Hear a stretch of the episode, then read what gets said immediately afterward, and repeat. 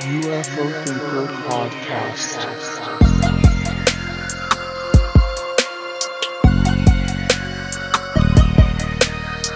Hello and welcome to the UFO Thinker podcast. My name is Frank and let's get cracking. So, today we've got another guest on the show.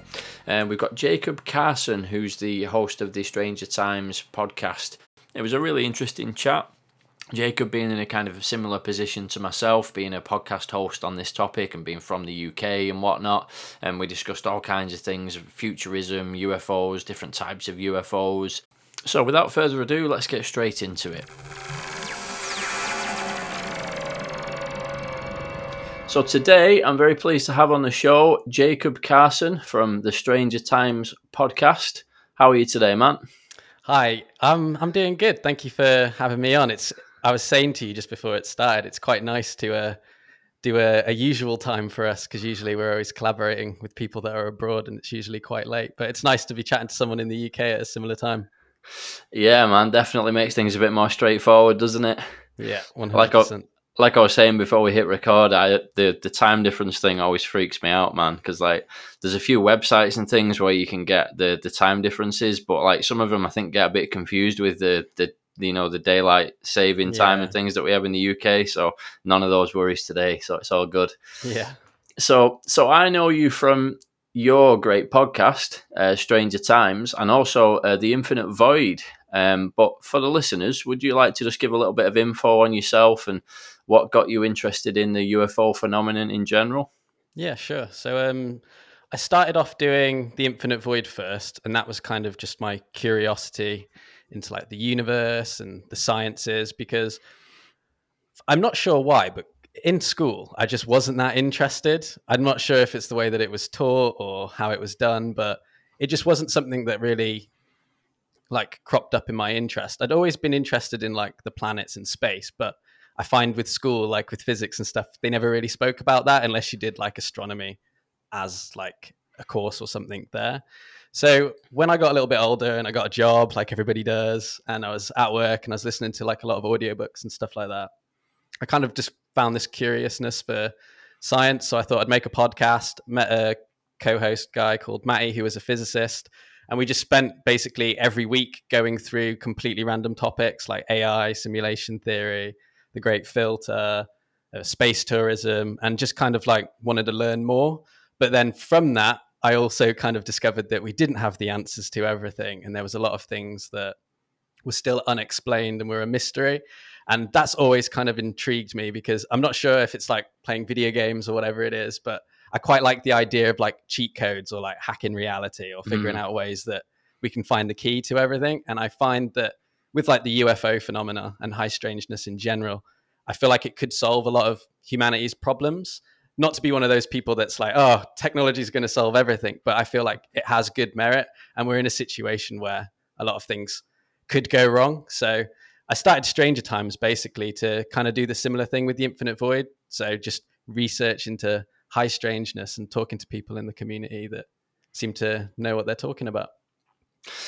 Yeah, man. No, I really enjoy the podcast. I've not heard the Infinite Void. Um, I, I keep seeing it, you know, pop up on my Twitter and things, but I've not really had a chance to to delve into it. But the uh, the Stranger Times one, I've been I've pretty much listened to every episode. I think you've had some great guests on and stuff, man.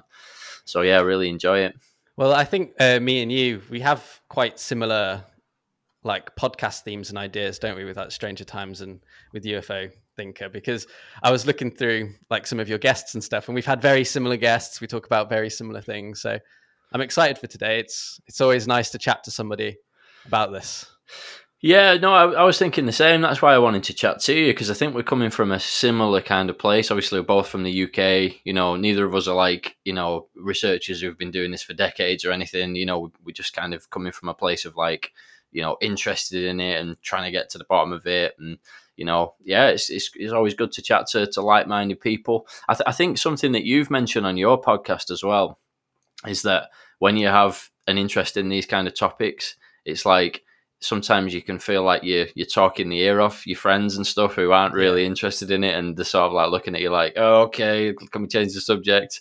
so, so it's always great to be able to chat to people who are actually interested, you know. So yeah, it's good. Hundred percent. So um, Ha- have you uh, actually ever had a sighting yourself? So I personally haven't. I am. Um, I'm super open to it, and I would like it to happen. And I'm sure we're going to be talking in a little bit about like CE5 and stuff. But I have been open, and I have tried to initiate it and stuff. But I personally haven't had a sighting. I I know a few people that have seen a couple of things, but I personally haven't. No. Yeah, yeah, I'm I'm the same. Kind of. I, I've had some things when I was younger, which are like you know uh, some strange dreams and, and things mm. like that and uh, that that kind of has got me interested in some of the consciousness side of things and, and how all of that fits in with the the phenomenon in general but sadly never had a sighting but I've always wanted to you know like you say I've been very open to it particularly I've always had a craving to see a triangle man it'd just be yeah. it, it'd be so cool wouldn't it the black triangle thing but sadly nothing just yet. No, that's but, that's interesting you say that actually because um, I'm I'm quite similar. I've always had like interesting dreams or deja vu or as a child I'd like find interest in something and then something big would happen in my life but it would be very similar to that interest and it, I would kind of be like a little bit prepared or something and I'd find it a little bit weird. Mm. but yeah I'm, I'm I'm very much similar to you on like the whole consciousness side of things with it yeah, yeah. Something I've mentioned a bit as well is that I do, um, you know, music stuff, and I've played in bands and things over the years. And um, I was talking to James Iandoli about this as well. But the the thing of like when you're improvising with other musicians, there's almost like a telepathy that you can tap into, sort of thing. Yeah, um, one hundred percent. That's it's really weird you say that too, because um, I'm a bassist and I've played in a lot of bands, so I one hundred percent get what you mean by that. Like sometimes when you're like writing music or something you can kind of just come together and just produce something and it comes from somewhere but like nobody really knows but everybody's just like locked in ready to go. Yeah man exactly. Ideas as well like creativity and like imagination. I mean i don't really have a clue. I'm not like a physicist or you know i don't really know how it works but there's there's just something there like where do ideas actually come from? You know yeah. like when you have an idea for a song or again I was, I was talking about this on on recent episodes like when people pluck an idea out of nowhere, where where is it where is it coming from? You know, is it is it just like a sort of like a, an amalgamation of your past experiences and things that you know that you've that you've seen in the past that you kind of tweak into your own thing, or do you pluck it from from somewhere in, in the future? Like it's, it's a it's a bizarre one, isn't it? Yeah, no, I'd, I'd agree with you, and like it kind of falls into that whole like argument as well of like free will and whether or not you've you're actually making those decisions or if everything is kind of decided but you feel like you're making those decisions and then purpose and all sorts. So yeah i agree with you. It's pretty it's pretty yeah. fascinating stuff. But um yeah anyway so do you have like a favorite ufo case? Is there is there any one particular case or a, a couple of cases that you find particularly intriguing?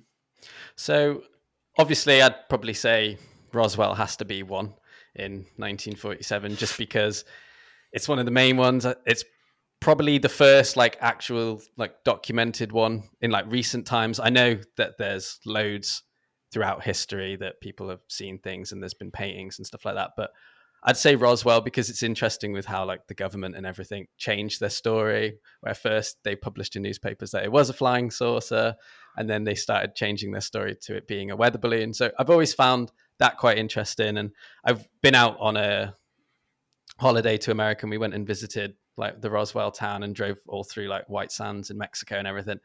And it is eerie and it has got like a really cool vibe and it is very interesting and the museum there and everything's really cool. Like they've got all this stuff about it. So I've always been interested in the Roswell one. But then aside from that, I'd say my other two kind of like interesting ones are probably the Tehran one and the Phoenix Lights. Mm. And the Tehran one, just because obviously there's so much conflict. And if you're into like the idea of consciousness and everything with like emotion and all that kind of stuff too, I can imagine that there's also like a lot of pain in the Middle East. And to have a UFO sighting in that region is quite interesting because there's obviously a lot of nuclear testing, there's a lot of pain, there's a lot of suffering. So I've always found like that side of things interesting with that one. And then with the Phoenix lights, I'm interested in whether or not it's man-made with that one. I find like that whole story fascinating and the amount of people that saw it too. That's quite a, a big one for me because obviously it's different when like a whole city sees something in comparison to someone that's camping.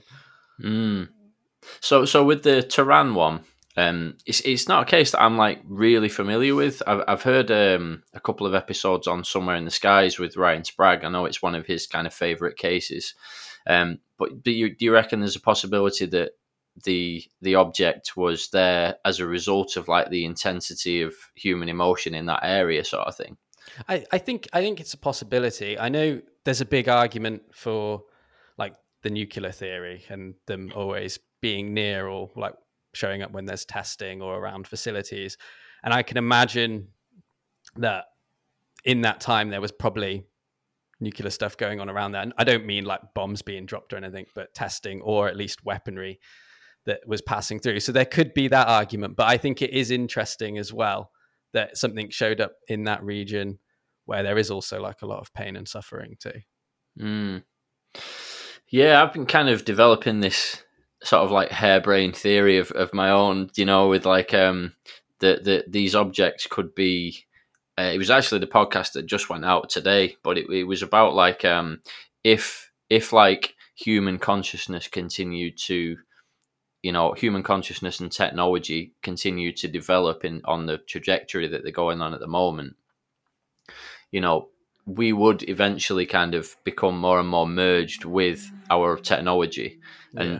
is it is it possible that like we would send out like fleets of probes all across the universe to to gather you know information. Uh, to me it kind of seems like it's fairly logical that eventually we're going to do that because we kind of already do it on a small scale. So as things improve we'll be able to do it on a bigger scale.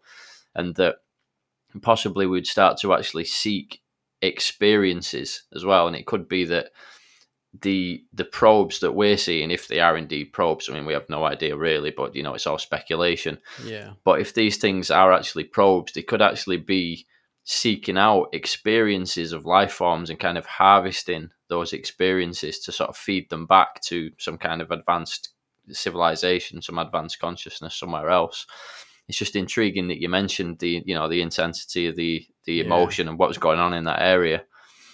Yeah, no, I, I I'd agree with you. I think it's a that is a really interesting part of all of this because obviously if you're like taking like a scientific approach and you were going to discuss like how two civilizations would actually interact with each other it starts to become quite difficult because even with languages there's a barrier. But if you can imagine that there's also a barrier with experiences like you can't translate what a dog is to an extraterrestrial if they don't have dogs on their planet. Like there's going to be no word in their language for that but our language would have been formed around certain words.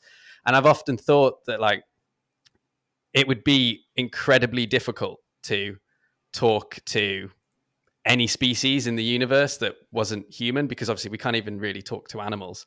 Do you know what i mean? We can we can understand their intentions by their behavior but we can't sit down and have a conversation with like a whale or something like that.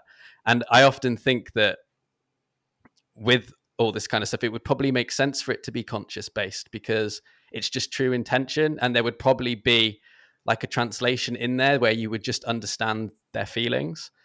And I think you're probably right somewhere with it being with the idea that they would send stuff out searching more so for like conscious intent and feeling because it's honest. And I think that's another thing that is interesting about humans is because we chose to go down that route uh, route of like physically talking. It allowed for like trust and mistrust and lying and I think that's probably something that has affected our species on like a conscious level if we're looking at the entire universe and if there is any beings out there that are in like truly consciously evolved because it must be really interesting to see how we communicate with each other but then also see that our true intents aren't that mm. and it's I, I find that interesting yeah yeah it's it, the whole thing of being able to see what what somebody's kind of true intent actually is like um, without the barrier of of actually having to communicate with with language. You know, like yeah. if you imagine like Neuralink, the path that, that that's going along, you know, yeah. sooner sooner or later that technology would potentially allow you to be able to just you know without speaking be able to actually just see what somebody else is seeing directly, sort of like hack into their consciousness and yeah. Um, yeah, obviously, all speculative, but interesting to think about. Eh? Yeah, no, it is. It is. So, um, yeah, so you mentioned earlier about uh, CE5 and sort of human initiated contact and consciousness and how it all relates to the, the phenomenon. So, that's um, another area that I've been looking into a lot recently. So, what are your thoughts on, on all of that? So, I got first introduced to it uh, back in like the Steven Greer documentaries. So at first, I wasn't completely sure about it, but once I started doing research, I think sometimes like the brand CE5 will get a bad name because of some of the people promoting it. But from my own personal kind of like research, I would say that there's definitely something there. I think there's a connection. There's been too many things discussed about like conscious integration with technology. And I'm a firm believer that there's probably two routes that like an intelligent i don't know being can go down and it's probably like materialistic or like completely metaphysical or like spiritual and i or conscious based. And i think that you can probably achieve the same result either going through the materialistic technology way or you could probably achieve the same result going through like a conscious technology way. And i think with these cases it would just make sense because if you were going to take the approach of like a highly advanced species out there, they probably would use consciousness as like a navigation system because like I, I, can't remember who it said, but it's one of the famous engineers in one of the American aerospace companies. But he was talking about the idea of like that all points in space and time are connected. And I can imagine that because the universe is always moving and the planets are always rotating, like you, it'd be quite hard to develop a map of the universe. But I can imagine that there probably is a technology that can like sync, seek out signals of consciousness or something in the far future. This is obviously speculative, mm. so I can I can totally get behind the idea that things out there would be using that to search for things, and then I can then understand why people have good experiences with CE5 and how people have seen things. I've tried it a couple of times and I haven't.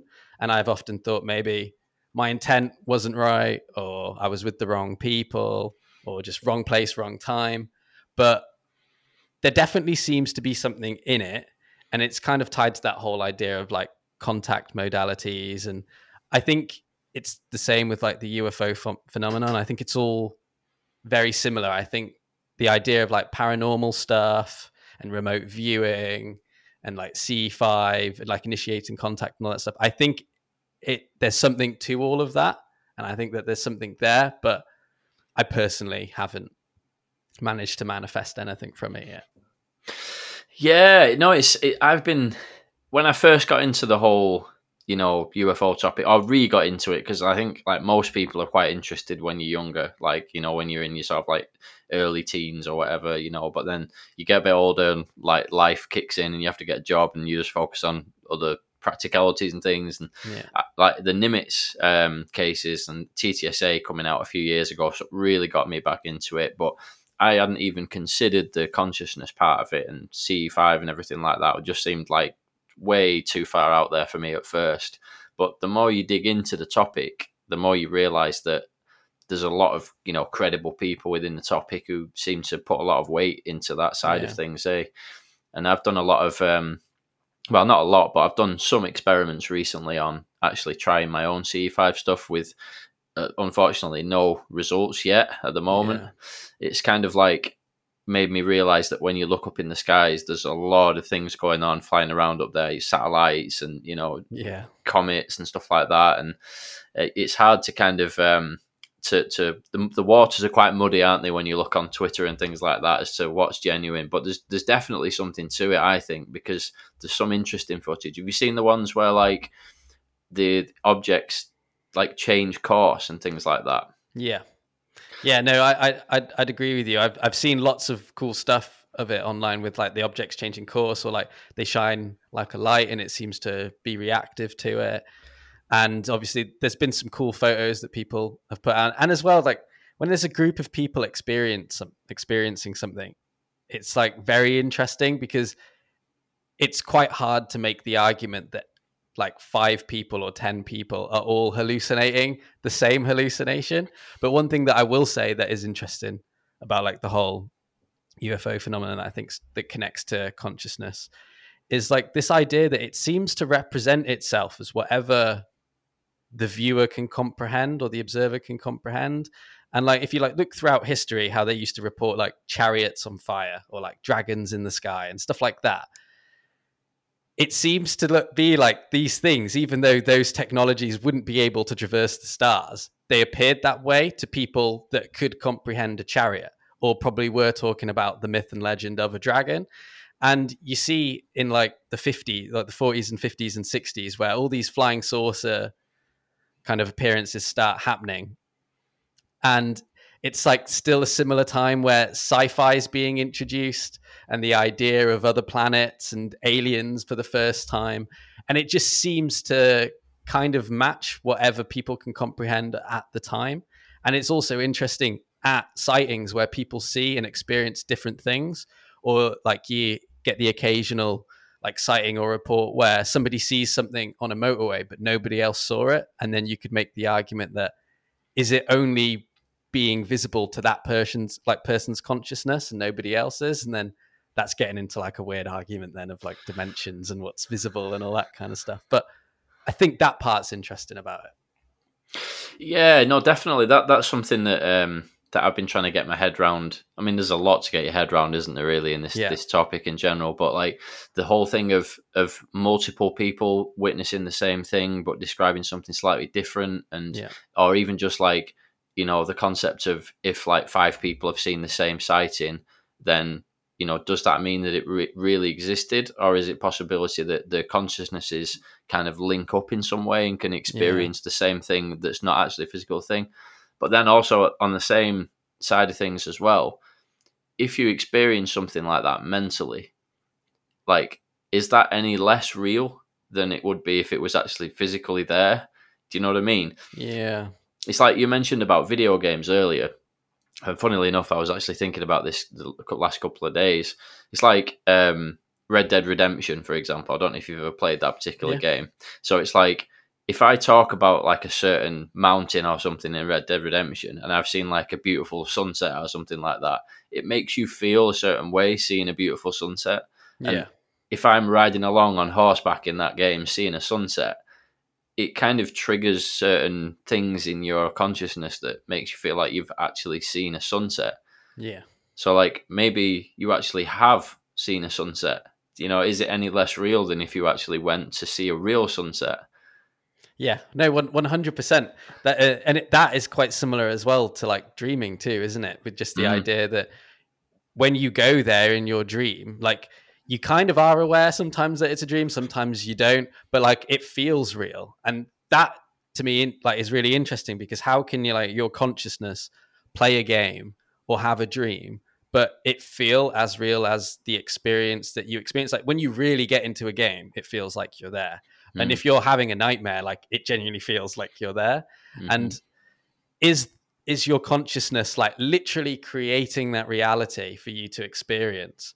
Or is it there and you just tap into it when you go to sleep or when you play a game, you trick your brain into thinking it's there. But then like the other question is then is like, how do you know that this is reality? Do you know what I mean? If there's dreams and if you can play a game and it feel real, like there's so many things you could go down the argument of it being like simulation theory and we're just an npc of somebody else's game like we're just background characters but we've managed to become sentient or something yeah, absolutely, man. And it's like like I was saying before about Neuralink and stuff like that. You know, the way technology is going, uh, you know, with Neuralink and stuff. Imagine how video games are going to be in the future. Like, it seems inevitable. I mean, that's one of the arguments, isn't it, for simulation theories that the path we're on, if inevitably at some point, whether it's fifty or hundred years, thousand years down the line, video games are going to be, you know, indistinguishable from reality.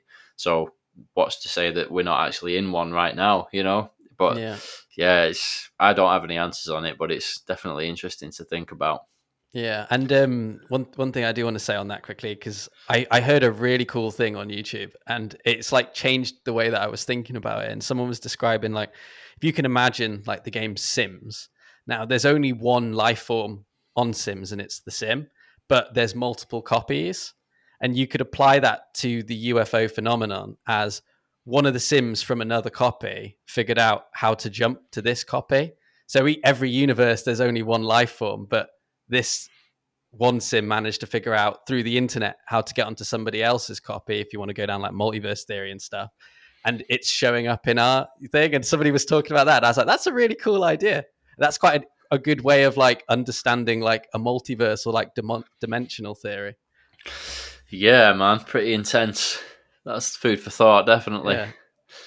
Yeah, crazy. But yeah, so moving on then. So earlier we were talking a little bit about um, different shape, you know, UFOs, and one of the things that the that seems to be the most common, I think, really with C five as well, is is orbs. But then you've also got like the cube inside of a sphere. We've got the the saucers, tic tacs, triangle, boomerang, and even Lou Elizondo was talking recently about a huge black island thing coming out of the sea. So those are kind of in size order. Do you have any thoughts on the possible differences between the different objects? And do you think there may be different purposes depending on the size category, or maybe they have a different origin? Do you have any thoughts on that side of things? Yeah, I have a little bit. So I think in the case of orbs, I think it could be like any of the ships or like UFOs, but I think it's more so of like a phasing in or out mode, and especially tied to like con- um, like consciousness and CE5 because they do get manifested there quite a lot. And I can imagine if you were searching for that and somebody was doing it, you could maybe phase in a little bit or out without it being like a full transition to here. So I, I've often thought that maybe with orbs, it could be like a saucer or a triangle or any of the kind of shapes, but it's just kind of half in its phase or half in its movement before it becomes like fully materialist, like fully material. But then in regards to saucers and triangles, I'm not sure with the saucer. I've always kind of felt that maybe that was like I, I definitely feel that that one's piloted. I feel like maybe it was like the first piloted like scout vehicle or something like the Mark One, if you will, or something like that, that was probably being used. Because then I feel with the triangle, it's probably more so like autonomous. It's it feels like it's a scouting vehicle from what like people have discussed. Like I think Christopher Mellon talked about it a little bit, didn't he? How it, it's it, it's shown a lot of evidence to be like scouting certain like military bases out, and maybe it could be used to be like with sonar mapping like the planet's surface or its seabeds, because there's also seems to be a link with them coming in and out of the sea. But I'm not I'm not too sure on the uh, the the bigger ones. What what are your kind of thoughts on the on the motherships, if you will? Yeah, I don't know. It's um, I mean, there's there's part of it where it could just purely be that that all of these objects are something that humans just can't.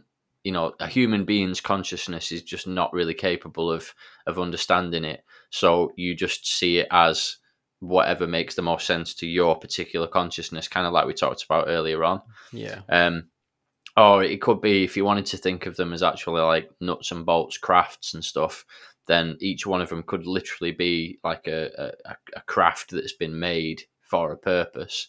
Yeah. Um, but I've, I've, I've not really got any any clue to be honest. I think the one that freaks me out the most is the triangle. It's the one Yeah. that I don't know what it is about those black triangles, man. But it just really uh, the one I want to see as well. But like at the same time, it's it's the most ominous to me. Or maybe the the black island coming out of the sea is is, is up there as well in terms of the scariest. Um, but it's interesting because a lot of people that see them don't really say that they feel fear as well. So it's like again, do they actually interact with any consciousness in the nearby area to sort of like calm calm things down and Yeah. make, make sure that people don't panic? I don't know, but I, I, I would I would think that the bigger ones are po- possibly like um, sort of a mothership type thing, and then the smaller ones are sensors for the, Yeah. the smaller ones. Uh, It, I think I've heard a few people mentioning about the you know like in the the Nimitz incident with the the Tic Tac. That there was the possibility that that was linked to the you know the white water disturbance under the actual Yeah. ocean. That there could have been something bigger down there, and then the actual um, the smaller object was um, you know, a probe or was relating some information back to that, Yeah. possibly. So that's kind of about as close as I can get at the moment to uh, to understanding any of the purposes behind them. I'd be I'd be interested actually because I, d- I don't know the answer to this, but just thinking now since you were like talking about scales and water and stuff, I wonder if um maybe the bigger ones have been here like a lot longer, kind of thing. Because with all of the little ones that kind of show up or they phase in and out and stuff, like I can understand they're hard to track and or maybe they're easy to track and we track all of them, but it's not publicly known or whatever it is. But I can imagine with like the bigger ones if you just manifested something like the size of a football field under the sea, we probably would notice like the water move kind of thing. Yeah, So if we're not noticing that and we're not seeing something massive coming into the atmosphere and going into the ocean, like you could maybe make the argument that it's been there for a while and that the little ones like you're saying are like sensors that come and go from it or little pilot ones for tourist aliens or something. Hmm. Yeah, there, actually, there was an article. Um, I think it only came out yesterday or something like that. It was um, a guy called Rob Pliskin. I'm pretty sure I've got his name right there, but uh, I may have not. Um, but he was saying that because the other thing with the Nimitz incident is that uh, Kevin Day, you know, the the radar operator, Yeah. um, he he was saying that he'd see like a V formation of objects traveling like fairly slowly, uh, quite a long distance, and that actually one of the objects that was that uh, was the actual one that was intercepted by um, Dave Fravor and so on was one of those objects, and it was like it seemed to be. This is what was talked about in that article as well. They seemed to be on some kind of mission to do something. So they were they were moving along in a V formation very slowly, and then when they were disturbed by the pilot trying to to get to one of them, it kind of broke from its whatever it was doing, yeah. zipped around a little bit, and sort of like evaded them. And then it went as soon as it was able to, it went back to its initial position, carrying on whatever it was already doing before. So possibly like there's some kind of V formation of these Tic Tac objects, and they're all communicating with the big thing that's under the water. Maybe who knows, man? But like maybe the um, some kind of data gathering from the the V shape objects. You know the the formation of of uh, of objects that's gathering information and feeding it back to the the big one under the sea. Yeah, no, I, I I could get behind that, and I think as well, like the way that the TikTok, uh, TikTok, Tic behaved, it, it it's very much like it is an AI or an algorithm. Do you know what I mean? Like it's it has its purpose, and then when something goes wrong, it's like evade, evade, evade, evade, evade, back to doing what its purpose is again. Because like if it had have been something, I think like sentient piloting it, you probably wouldn't have seen that so much I might be wrong. Who knows? But I, I do I, I do think that there is something in it with the smaller ones being either like reconnaissance vehicles or like se- like sensors or something. Yeah, that's an interesting one as well. The the concept of whether or not there's actually anything biological in the objects. Because again, it's like if you think about again, I keep going on about Neuralink, but I think it's a fairly huge development in terms of Yeah. human technology if, if it actually, you know, comes to fruition. But if if it does and your consciousness can basically interact with technology seamlessly, you know, you could basically pilot a drone with your own mind hmm. and e- experience the audio and visual feedback from the drone. Yeah. So in that situation, it wouldn't make sense for you to just like go and actually fly a drone physically because there's a lot more danger there to your biological body, isn't there? So Yeah.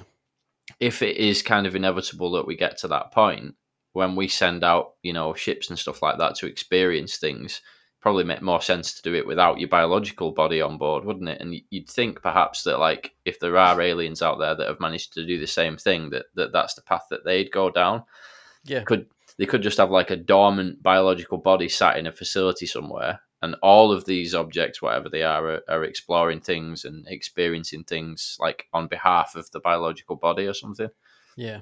No, I, I, I, I could get behind that. I think, I think all of that kind of stuff's very interesting because it, it's starting to go down like the route then, isn't it? Of like brains in a jar or like hive minds or being able to experience things. Because you could take the like materialistic approach, and we could do it now where you could send a robot to Mars, maybe like one of those Boston Dynamic ones that can like run and do flips, and just have it VR controlled back here on Earth. If you put that VR headset on, and it feels like you're walking on Mars, and it would solve, I can imagine, millions and billions of dollars in testing because you don't have to make sure that health and safety is okay for a human.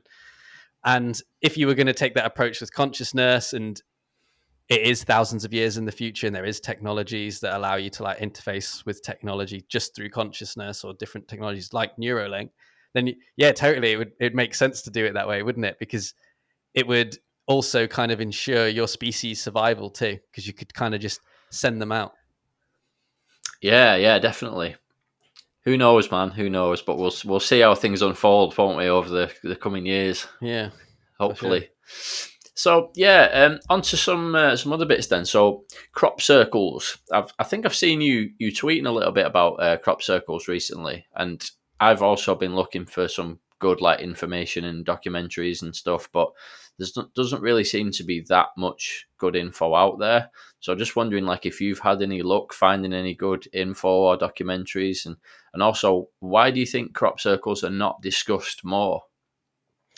So I think I think the reason probably why they're not discussed as much as they could be is I think there's obviously a lot of stigma surrounding them because in the past we have had people come out and try to debunk how they can be made and there probably is merit in that and there's probably people out there that are very good at making fake crop circles but I think what is interesting about some of like the more real cases and incidents is that there seems to be certain like energy signatures there with like EMF recorders and stuff like that.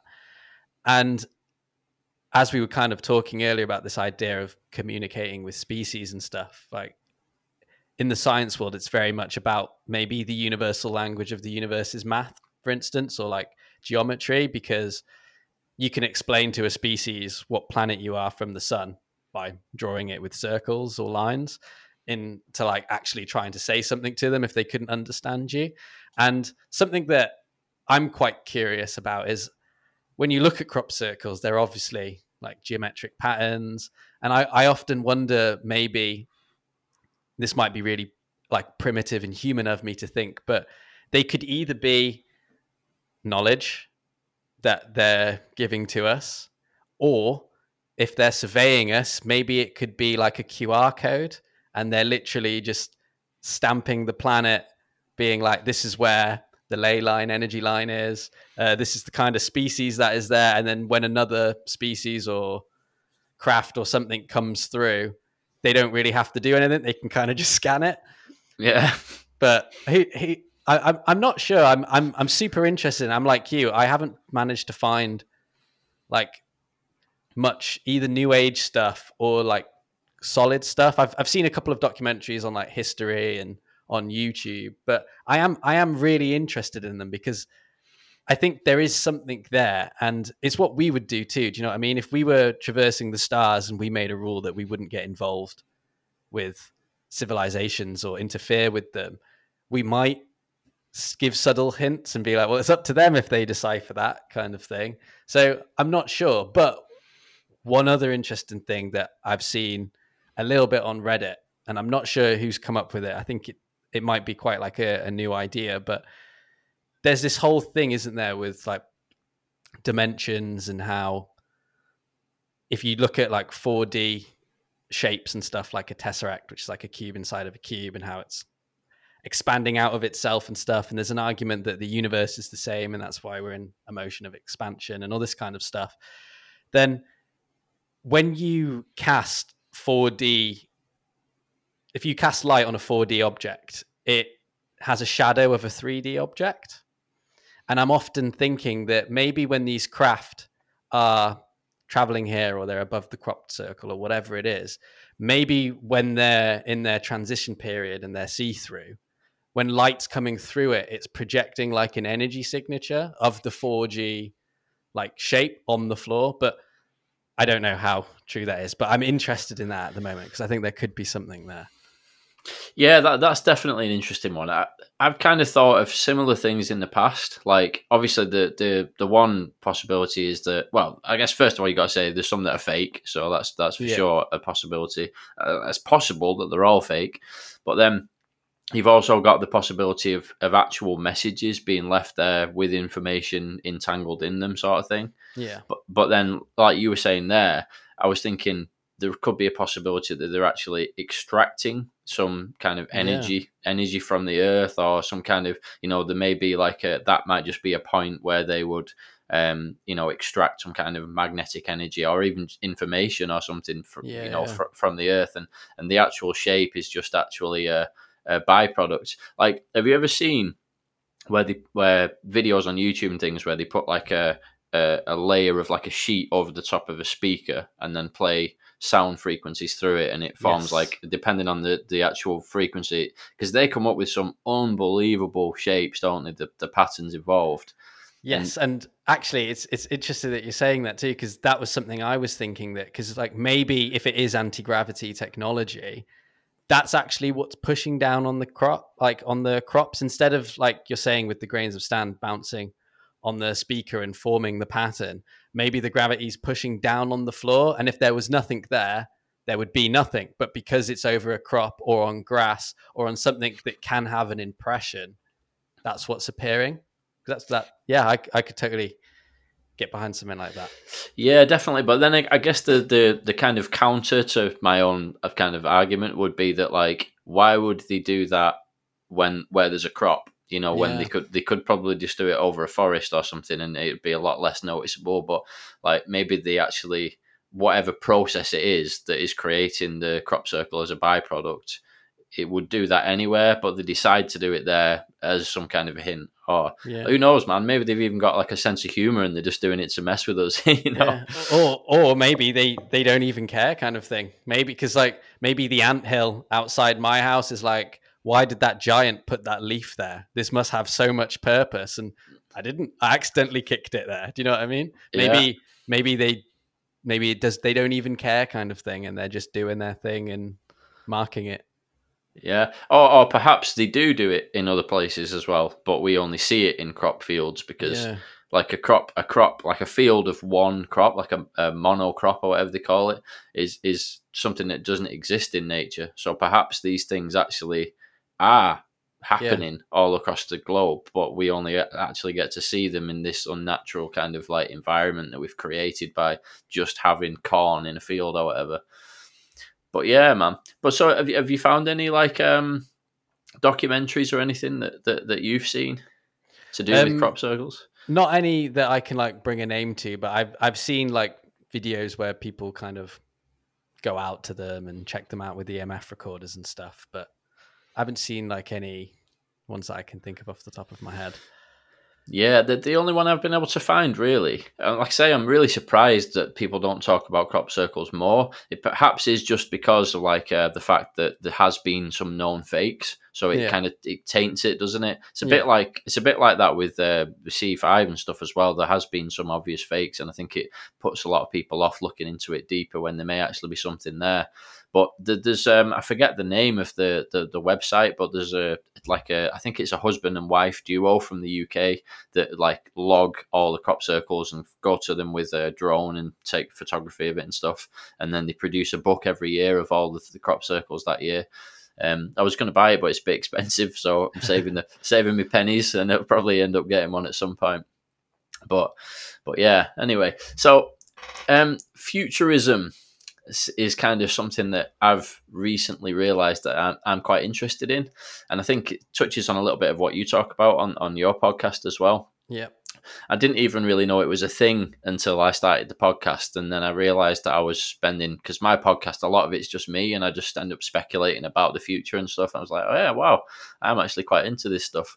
And um, so, do you have any thoughts and predictions as to where humans will be in, say, 10, 50, 100, 1,000 years' time, like just in general, and also related to the phenomenon? Yeah. So, um, little shout out to the Infinite Void. We're currently doing a, a series on humanity of the future. So, this is a great question. But um, yeah, I think first of all, it kind of depends on the transparency transparency with the government and if we get a full disclosure because I think both outcomes obviously are vastly different because there's crazy technologies involved. But I think if we say that we don't really get a full disclosure for some time and it's it's uh, like 50 to 100 years away, I would probably make a prediction that in 10 years humanity would have definitely transitioned to sustainable energies because we kind of have to. I know there's a lot of talk at the moment with it being 2050, but I think that's going to have to change with the way that everything's going. So I'd say that's probably in 10 years, we'd probably transition to sustainable energies and we'll be starting all of our like space missions because I know we've got the Artemis one going to the moon and SpaceX want to go to Mars with their SpaceX rockets and Starship. But then 50 years, I'd say humanity's definitely established on the moon, possibly Mars. I reckon quantum computers are probably being rolled out at tech facilities that need them. I don't I don't think the public have one yet. I don't think everybody has like a quantum desktop, but I think they'll be definitely within use. And I think in regards to the Kardashev scale, we'll probably hit one then, and we'll there'll be a rollout of artificial intelligence as well, but maybe not on the terms where people think like Terminator. But I think it will be probably running quite a lot of the economy, and there will be UBI will probably be getting discussed quite a lot, and most things will be autonomous by then. But then my favorite two is definitely a hundred years and a thousand years. I'd say in a hundred years, it's definitely the era of like transhumanism. I think we'll be you'll be seeing people having like robotic, proper robotic prosthetics that connect like via a Neuralink or something that feels like the exact thing, even though it's not. I think uh, we'll hit two on the Kardashev scale, so we'll be like fully going on uh, at least two planets. I think by then Mars will probably have a bit of a colony or maybe even a city, depending on how far they get it. And I think we'll be looking into the ideas of like exploring all the moons of Jupiter and Saturn, so like Titan, Europa, and Io, and all of those. And then a thousand years, it's always a bit of a weird one to like try and speculate on because so much can change. Like I, have said all of this, and literally we could get solar flared in a week, and that be the end of humanity. but I think if everything went our way and we managed to solve a lot of problems, and I think definitely within a thousand years we'll know for sure if what the UFO phenomenon is. I think by then we'll probably be on a similar level to what we're experiencing and seeing. I think there'll be interstellar travel. I think we'll be looking outside of our solar system and maybe even going there whether or not it's like you were saying with transporting our consciousness to places. But I think we'll be doing that. I think we'll be scouting for life on other planets, like the UFO phenomena is, and I think we'll be going there and investigating kind of like what level they're at, what they're doing, and I think probably life by then, depending on where our morals and ethics go, would probably be able to go on forever if you want it to. But I think maybe discoveries and spirituality and going down the high strangeness route might show that maybe the afterlife is a significant part in all of this and we might decide not to live forever. Who knows? But i think that's probably where it'd go. What, what about you? What are your what are your kind of thoughts in the future? Well it's it's a it's a big question isn't it? But yeah. like you say when you when you start talking about a thousand years or or like even like further than that like imagine like a million years down the line it's just so unrecognizable that that it's difficult to actually make any predictions isn't it? Because it's like yeah. some new technology could come out in 50 or 100 years which completely changes everything to the point where you know things after that would just be outside of what we can even get our head around at all. Yeah.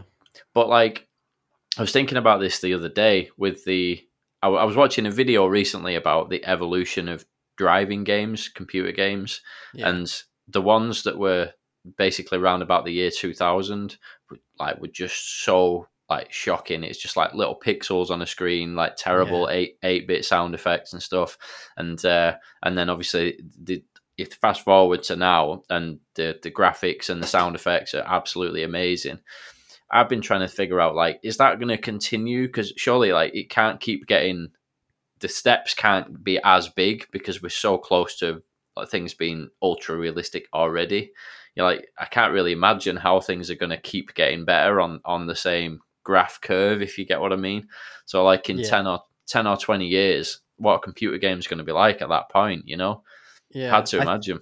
I think I think that's an interesting point as well because that's something that I'm massively interested in. Um, it's called there's like an idea that's called like the Great Filter. I'm I'm sure you've probably heard of what that is, but what interests me in that is like yeah, like if the universe is so big and you can't and we haven't seen anyone technically like we haven't actually seen a being i know the ufo phenomenon is a different thing but like we haven't actually seen and spoken to a life from another planet yet so, and like so it's like where is everybody kind of thing and you can see with our own technology that like maybe there is no point expanding out there because you can just create something digital that is better than reality and everybody just go and live in that? Because it's like you're saying games are getting so much better and i hate the argument when people always go yeah but you really think all that stuff's going to happen in like a hundred years? Like look at the last hundred years not loads has changed and it's like okay maybe not loads has changed but we're also living in like the technological boom do you know what i mean? And like the last 50 years has been exponential. And like now everybody i know this is like a cop out because everybody uses it but like the idea that everybody's smartphone is as powerful as what nasa used to get people to the moon do you know what i mean? Like Mm. it's there. And what's that going to be like in another 50 years? Well we won't even really be able to imagine it because our parents certainly couldn't foresee that we were going to grow up in the world that we grew up in do you know what i mean? It's been so different. So yeah it's it's, it's one of those weird ones because you don't know where it could go but it could also lead to the answers on why we haven't found anybody yet because it's definitely within the realms of human endeavor to create something better than the current situation and maybe everybody just want to opt into that instead. Yeah, there's there's, the whole um the whole thing that I first first heard Joe Rogan talking about as well of that like you know humans basically are the the caterpillar stage of like you know eventually giving birth to artificial intelligence and things like that and are we just going to be at that point are we going to be just irrelevant and artificial intelligence just takes over and becomes the new thing? Like when you see you know a bird making a nest it just instinctively knows to make a nest doesn't it? It's like yeah. and maybe humans are just instinctively going about our business to constantly innovate because the thing that we're in- inevitably going to do is create artificial intelligence and then there's the whole thing of like are we even going to be a thing in 50 years or 100 years because as soon as we reach that point of artificial intelligence being you know the, the sing- singularity or, or whatever they call it you know are we just going to be like terminator 2 style where you know we just get wiped out overnight and things and yeah Yeah, I, I I often think about that because um, a fun a fun well, it's not really a fun. It's quite a sad idea that I've I've had in my head recently. But I've I've often thought that like say if we were doing like what we some people consider the UFO phenomenon to be, where like maybe we would send an AI to go and scout out a star system or something for us. If we did it with like conventional technology, it would take thousands of years for it to get there, and maybe in that journey, it will have obviously made upgrades to itself, uh, reproduced itself. There would be new versions of it. But maybe like the seventh generation of this AI would get to that planet and not actually fully remember where it came from, but then also have the answers to the universe, like living matter does, because it can't really remember where it came from or who created it, but it's it knows its mission is to go and search for other life. And I've often thought about that recently, like because the universe is so big, like how are we going to solve that one? Like if if say if we we do go and colonize the entire universe, like how do you send a message from one end of the universe to the other without it taking billions of years because of like the speed of light? And I know there's this whole idea between like quantum entanglement and consciousness and maybe that is like the full way to go. But they do seem like hard problems. Do you know what i mean? Like they're it's so uncomprehendable almost. Like it's just crazy.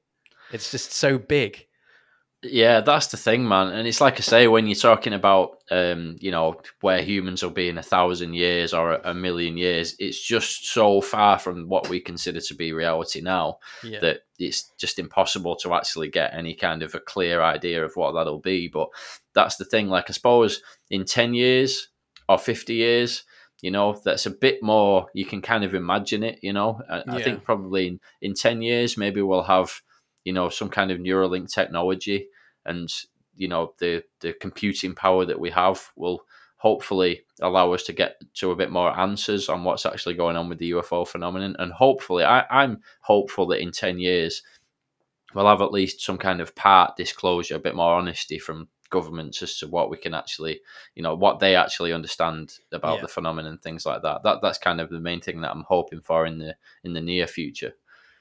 Yeah, no, I, I agree. I, I really do hope that we get disclosure in my lifetime. I don't that might sound like really egotistic, but I would just love to know in my lifetime if if it if it's a real or not. It would it would be really good. Yeah, no, that's it, man. Exactly, and and that's the thing, isn't it? The ten and fifty years ones, they're kind of like at least we're hopefully anyway going to be here to see those ones. Whereas the the hundred or a thousand years are, are more fascinating in a way because it's we're never going to see it, and it's hard to even contemplate what it might be. Mm. But yeah, man, I think that's basically about all we've got time for. So um, it's been a really fun chat, man. Thanks for coming on the show. Yeah, thank thank you for having me. You, uh, I've been following your show for a little bit now, and you, as I said before, you discussed some really good topics, and it's been a pleasure to come on, and we'll definitely get you on my show in the future too. Oh yeah, man, that'd be a lot of fun. So yeah, thank you for having me. Yeah, great stuff. Thanks again. I'll speak to you soon. So I hope you've enjoyed the episode there today. Um, if you want to get hold of me, I'm on Twitter at UFO Thinker.